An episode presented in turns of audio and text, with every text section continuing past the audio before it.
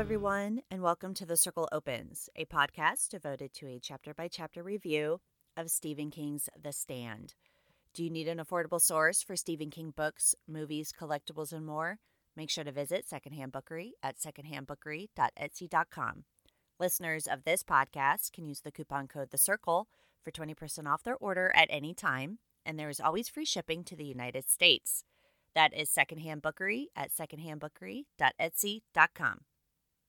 Welcome back, everybody. Um, I hope everyone has had a pretty great week. I hope everybody had a fantastic Halloween.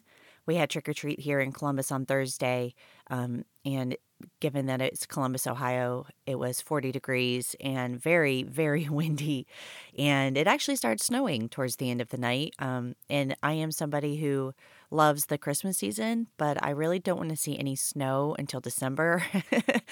But we did see probably less than twenty, twenty trick-or-treaters this year um, while we were taking our daughters around. But I guess there was a silver lining to that, because I think people were eager to get rid of their candy by the end of the night. So my kids were getting handfuls um, at each house, which really benefits me because uh, I like to sneak a few pieces here and there when they're not looking.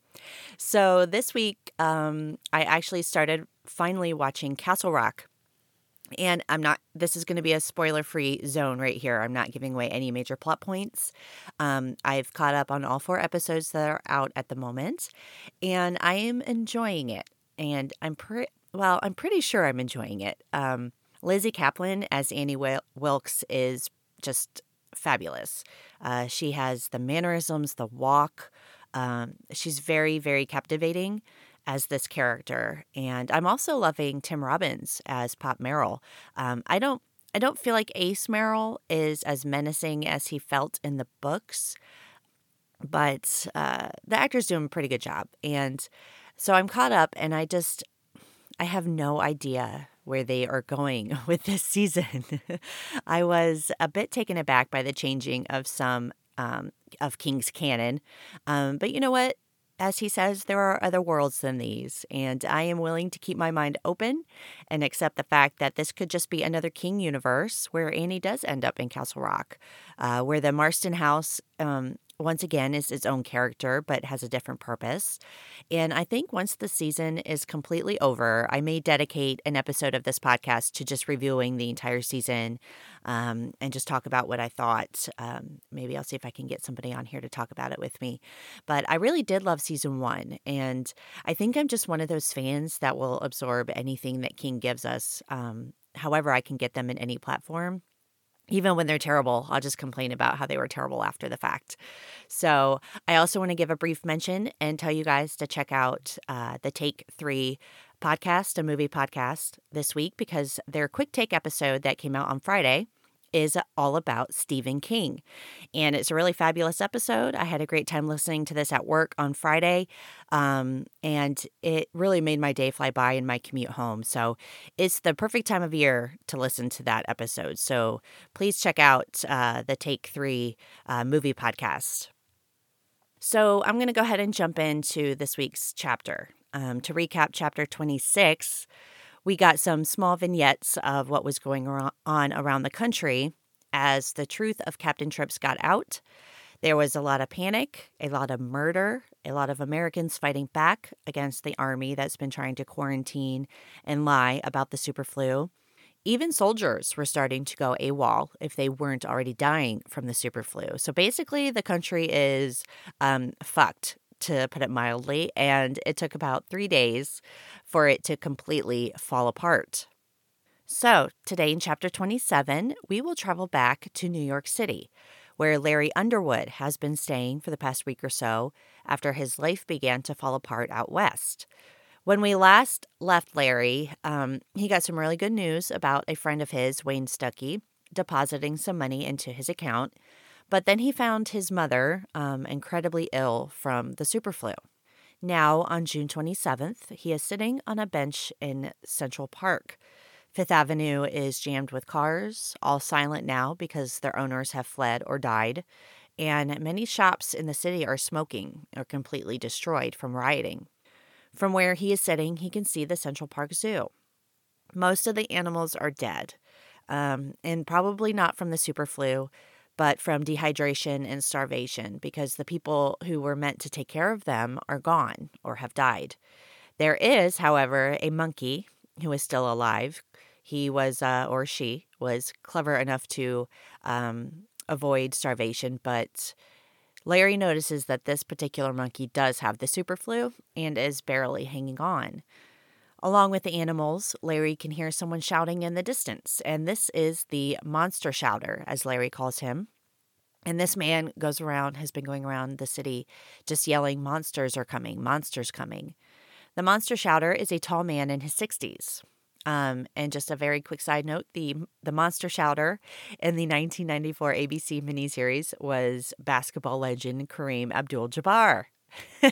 So that was kind of a fun little stunt casting there, um, because, yes, he's a very tall man. Um, the rest of the description doesn't really match, but that, that fits. So Larry had heard him the night before. He had been sleeping in a suite at the Sherry Netherland, which is a luxury hotel near Central Park. And I went on their website Um, while I was writing this episode, and it is a swanky looking place. And of course it talks about the, the, uh, the elite, the, you know, who stay at this hotel. So clearly I could never afford this place. Um, and it makes me wonder if Larry could afford it, or if it's just kind of a free for all at this point. You know, nobody's there to man the desk. He's just taken a room for himself. So he slept there, but he slept with all of the lights on and the door triple locked. But he could still hear the monster the monster shouter outside, and Larry had been convinced that this man was coming for him, seeking out seeking him out the way the creatures of his frequent bad dreams sometimes did. It says Larry became convinced that the suite the suite's door, which he had triple locked, would burst inward and that the monster shouter would be there. Not a human being at all, but a gigantic troll thing with the head of a dog and saucer-sized fly eyes and champing teeth. Our imaginations always seem to make things worse than they really are when we're scared, because when Larry finally sees this man that morning, he was only a crazy old man wearing corduroy pants and Zoras and horn-rimmed glasses with one bow taped. Larry tries to talk to him, but the man begins to scream about monsters in the streets and runs off. So Larry's opinion of him had swung from extreme terror to utter boredom and mild annoyance in the span of twelve hours. The monster shouter is not the only person Larry has seen. There are still people in New York City, and you have to expect that there would be, um, given the population, despite how uh, the high percentage of casualties that Captain Trips has taken. And Larry has spoken to some of them. They all have stories about their relatives who are dead or dying. Tiffany's, the jewelry store, supposedly went up in flames, as did most most of Fifth Avenue. And people are wondering who will clean up, who will collect the garbage. Should they stay in New York City? Some people don't seem to grasp the reality that the world that they know is over. No one is collecting the garbage, and no one is going to clean this up. Their thoughts, like Larry's, are disjointed and uncertain. Some people want to leave, but have heard that the army is guarding the places where they might do this. A young man munching Fritos from a gigantic bag told Larry conversationally that he was going to fulfill a lifelong ambition. He was going to Yankee Stadium, run around the outfield naked, and then masturbate on home plate. Chance of a lifetime, man, he told Larry, winked with both eyes, and then wandered off, eating Fritos. You know, a lot of people have ambition. Maybe a bucket list of things they want to accomplish before they die. Um, but masturbating on the home plate of Yankee Stadium is not something I would ever expect to hear. So uh, hats off to that guy. I hope he got to fulfill his dream. Um, but while Larry hadn't seen a lot of death in the streets, he did have one encounter at a comfort station on Traverse Number One, which is a street, and comfort station is kind of like a restroom. Um, he'd opened the door, and a grinning dead man with maggots crawling briskly hither and yon on his face had been seated inside, his hands settled on his bare thighs, his sunken eyes staring into Larry's own. A sickening sweet smell bloated out at Larry, as if the man sitting there was a rancid bonbon, a sweet treat, which in all the confusion had been left for the flies. I I just had to read that, even though it's disgusting. But how King manages to turn um, death and compare it to a bonbon is just, I would never, um, I like to write occasionally, but I would never be able to think up something like that. It was just so descriptive and repulsive. And um, it kind of reminded me of Starkey being obsessed with uh, the uh, the man's face in his bowl of pea soup, dying in his uh, dying in a bowl of soup. And this guy died on the toilet. Um, I can't think of a worse way to go. Uh, but yeah, I'm sure that particular sight and smell will stay with Larry for a very long time. And it's not a pleasant sight to behold by any means. And Larry loses his breakfast right then and there. And now he's sitting alone in Central Park. And Larry can't help but think back to five years ago during the World Series.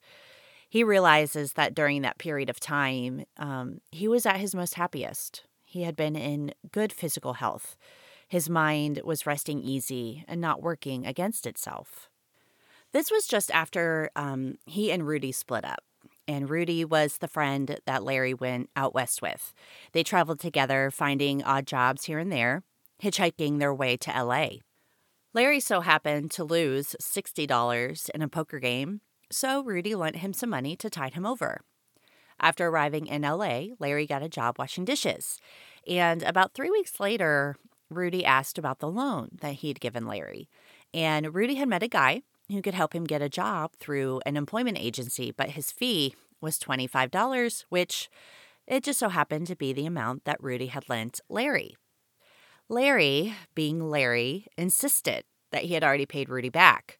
Sure, he supposed he could go ahead and give him the twenty-five dollars as long as Rudy wasn't trying to collect on the same loan twice.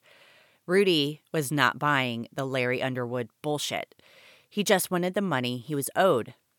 Larry made some snarky comment about never realizing that he needed a receipt from Rudy, and from there escalated into a fight until Rudy finally had enough. And he said, "That's you, Larry. That's you all over. That's how you are. I used to think I'd never learn my lesson, but I think I finally did. Fuck off, Larry." And Rudy left and never came back. Looking back on the incident now, Larry was pretty sure that Rudy had been right. They had been friends since grade school, and it seemed like Rudy was always helping Larry, giving him a nickel or a dime here and there when he needed it.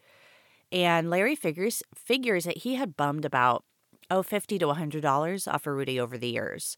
Um, and but when Rudy wanted his twenty-five dollars, Larry tightened up. His brain had simply said he had thirty dollars. Giving away twenty-five dollars, that only leaves five dollars. Therefore, you already paid him back. I'm not sure just when, but you did. Let's have no more discussion of the matter. And no more there had been. Larry pretty much threw away a lifelong friendship over twenty-five dollars. Whether he meant to or not, that's just how selfish he was. Um, he's so used to taking from people, as Alice, his mother, told him. But when someone needs him to give, not even as a favor, but with money owed, Larry cannot do it. He can't think of anyone but himself, and he loses the people he loves because of it. Even after Rudy left, Larry hadn't attempted to make any friends where he worked, because in his mind, everyone around him was a moron. A dipstick.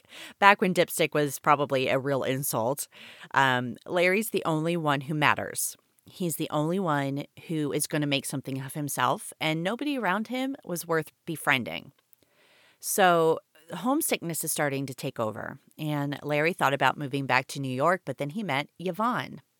Yvonne is a topless dancer who lost her purse at a movie theater, and Larry helped her search for it. And he's the one who found it about three rows away from where she had been sitting. Um, and here's another little insight into Larry's character. Larry, feeling like Captain America, told her he wished he could take her out for burgers or something to celebrate. Only he was really strapped for cash. Yvonne said she'd treat, and Larry, that great prince, had been pretty sure she would. So within two weeks, uh, he and Yvonne got pretty serious. Larry began to work at a bookstore, and he found himself singing with this mediocre band. Um, but he and Yvonne began living together. And it was a home, a place of his own.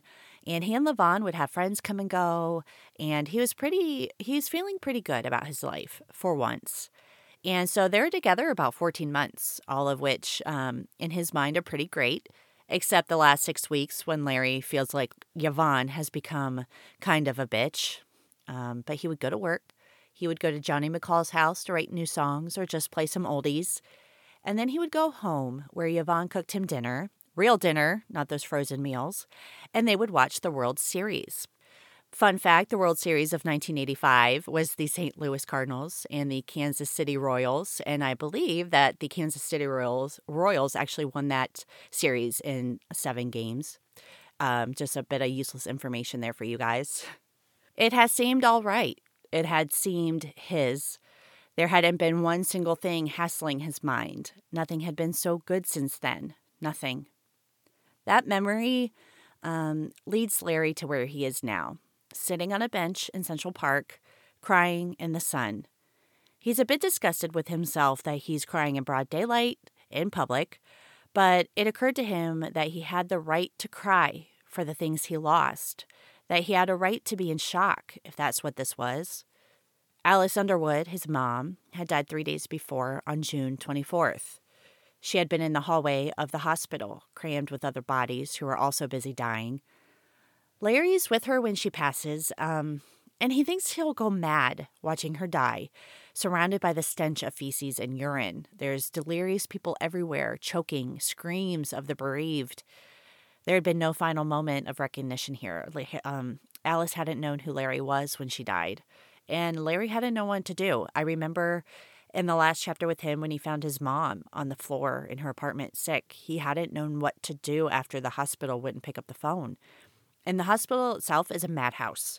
Sooner or later, um, Larry knows that his mom will be carried away like a sack of oats, and he didn't want to watch that. So Larry has to pin a deposit slip from her checkbook to her blouse with her name and address on it, as well as her age, just so they knew who she was before they took her away. And, and, you know, in chapter twenty-six, on um, last week's episode, they showed um, on the television in Boston, they showed those trucks uh, backing up to the uh, Boston Harbor and dumping bodies by the truckload onto a barge. And it just makes me so sad to think that um, Larry's mom probably went the same way. There's no burial. There's no respect for the dead. It's just hauling the bodies out because there's just so many of them. Larry leaves um, the hospital, and he's crying and feeling like he had to abandon his mom. But there's chaos everywhere. There's sick people, crazy people. There's the army in the streets. And now he could sit there on his bench in Central Park, and he could grieve for his mother properly. He could grieve for a lot of things. Um, his career, his mother's retirement that she would never get to enjoy, his memories of that time in L A watching the World Series with Yvonne. And he grieved for Rudy most of all. He wished he had paid Rudy his twenty-five dollars with a grin and a shrug, saving the six years that had been lost. After the chaos and bloodshed of the, of the last chapter, this was this was a nice moment here with Larry, how in the midst of something like Captain Trips, the thing that the things that come to us, the things that we remember, like Larry's memory of Rudy, a friend that he had wronged and lost, Um, Yvonne, who would cook him dinner and be there to rub the back of his neck at night when they would just watch T V together. For Larry, that was a time when he knew he was the happiest, um, not when his career began to take off, not when he had dozens upon dozens of so-called friends and money in the bank. Those are the things he missed the most, Rudy and watching the World Series. That was when his mind was at ease. So the monkey in Central Park Zoo finally dies. And it's at that moment that Larry decides he can't sit on that park bench anymore. He begins to walk through the park towards the mall with a large bandshell. The monster shouter was no longer in earshot. And another quick side note here, the bandshell. Um, I don't know how many of you follow Mick Garris on Twitter. Mick Garris was the director of the nineteen ninety-four miniseries um, for A B C. And he had posted a while ago that he was in Vancouver and he was visiting Josh Boone on the set of The Stand for C B S All Access. And they took a picture um, and in the background is a large bandshell. So I'm thinking that they were probably shooting the uh, Larry Underwood um, scene here with Rita, who would be played by Heather Graham. And it'd be kind of cool to get a Mick Garris cameo. It'd be kind of cool if Mick Garris was playing the monster shouter, to be honest with you. But um, I guess we'll have to see. So I went off on a little side thing there. So I'm going to shift on back to Larry before I start talking about that uh, even longer. So anyway, so Larry comes to the band shell and he finds a woman sitting in it. And she's maybe fifty years old, but she's taken great pains to appear young. Um, I think fifty is still young, so whatever. Uh, but she's wearing expensive clothes, and she has a pill in one hand, and Larry notices that she takes it quickly, like she's eating a peanut. He greets her and notices four rings, including a wedding band. Of course, he tells her he's not dangerous, but given how much jewelry she's wearing, it's probably safer um, that she knows that uh, he's not there to rob her. The woman introduces herself as Rita Blakemore. Larry observes that she wasn't as calm as she looked at the first glance. There was a little tick working on the side of her neck, and behind the lively intelligence in the blue eyes was the same dull shock that Larry had seen in his own eyes this morning as he shaved. Rita thought Larry was maybe the monster shouter, and she had almost hid when she heard him coming. But the two talk about their situation. They talk about the people they've come across. Larry tells her about uh, the young man who's going to Yankee Stadium to do his business there on home plate. Um, but most of the people are sick. Not all of them, but most. Rita's own doorman is still on duty, and he's healthy, so she tipped him five dollars that morning. But she didn't know if that was because he was still on duty or because he was healthy.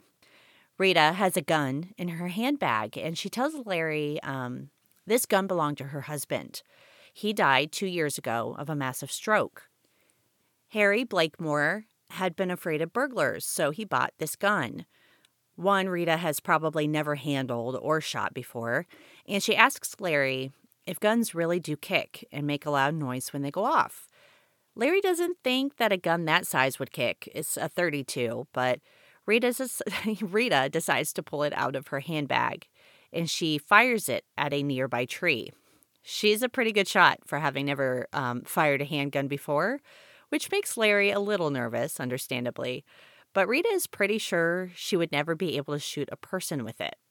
Eventually, there will be no one to shoot anyway. Rita had noticed that Larry had been eyeing her rings. Um, apparently, her husband was into diamonds. They sold diamonds. So she's wearing quite a bit of them. She asks Larry if he wants one. Of course, Larry blushes and quickly says no, but Rita feels like if someone wanted her diamonds, she would give them up. They're only rocks, after all, and neither of them know what to do now. Rita takes some more pills, and when Larry asks her what they are, she replies, vitamin E, though they both know she's lying. This is just her way of basically saying, mind your own business. But Rita tells Larry that he's very pleasant to be with, and she likes him very much, especially since he's not crazy, and she asks Larry to take her to lunch. Larry says it would be his pleasure. They walk off together, and something about the smell of her sachet reminds him of his mother. Rita talks nonstop on their way out of Central Park. Later, Larry wouldn't be able to recall what she talked about, um, other than having always dreamed about walking Fifth Avenue on the arm of a handsome young man, one young enough to be her son, but who wasn't. And later, um, while he couldn't recall what she talked about, he would recall the walk itself. Rita's beautiful smile, her light, cynical, casual chatter, and the whisper of her slacks. Larry takes her to a steakhouse where he cooks a meal of steak, French fries, and strawberry rhubarb pie. So New York City is basically a graveyard. People are still roaming around. Those who hadn't died yet of Captain Trips, or who might be immune, like Rita or Larry, um, they're there. But the animals at the Central Park Zoo have died. You know, is the army still around? Are they still guarding the ins and outs of the city? It seems like um, Larry now has some kind of companion in Rita. Although the last paragraph there about what Larry would and would not remember about their walk to the steakhouse seems to indicate that it may not be a long-term thing. Rita has a pill habit, and she may seem serene on the outside, but she shows brief moments of definitely not being okay. That false glittering smile that she gives him when she tells him that the pills are vitamin E, the tick in her neck, What they may mean to one another has yet to be seen. Um, so will they try to leave New York City? Is Rita mentally stable, or will she pull that gun on Larry? We just, um, there's no way of knowing quite yet. But at least Larry is no longer alone. Unlike Fran Goldsmith, unfortunately, who is dealing with the death of her parents in Ogunquit, Maine.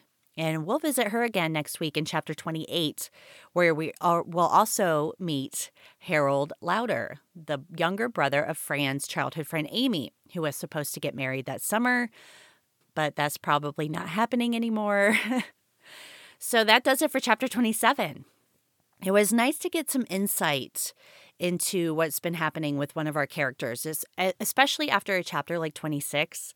We saw a lot of horrific things in that one, but none that really touched on our main characters at all. So now we're jumping into how they've been dealing with the aftermath of Captain Trips and what's been left to them. And I really like this chapter a lot. We get some of Larry's memories prior to his single, Baby, Can You Dig Your Man?, becoming a hit, prior to the drug use and the debt. You know, Larry is still Larry. He's selfish, but he had been happy.